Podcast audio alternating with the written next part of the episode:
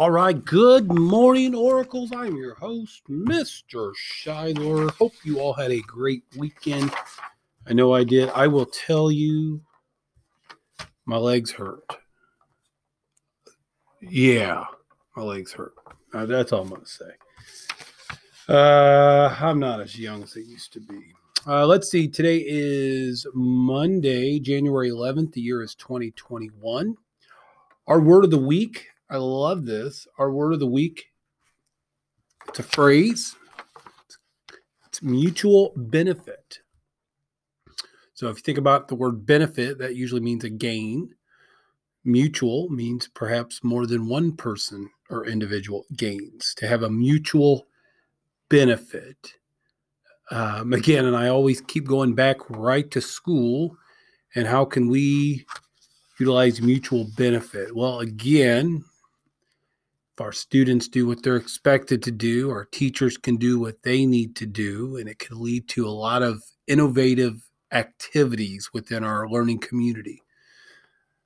I know we've, and I know I've talked about this a lot. I'm, I, am i am pleased to say, but I'm also sad to say I've got these things in my office. I have a virtual reality headset that literally can be used by any one person. I'd love to just walk in a room because I have time and let a class utilize it. I have a classroom set of uh, virtual reality goggles that I know some classes are going to begin using soon, and I know some of those who purchase through PBIS will use.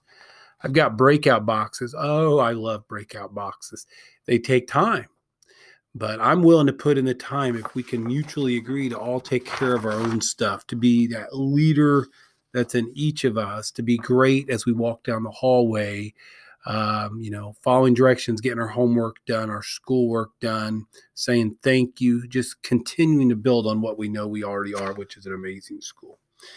That's mutual benefit. Let's begin our day with the Oracle mission. I will be innovative, be bold, build a legacy. Students celebrating a birthday today.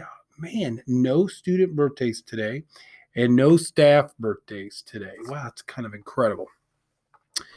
Um, today in history, on this date of January 11th, uh, on this date in 1935, this is interesting. Amelia Earhart became the first person to fly solo from Hawaii to California.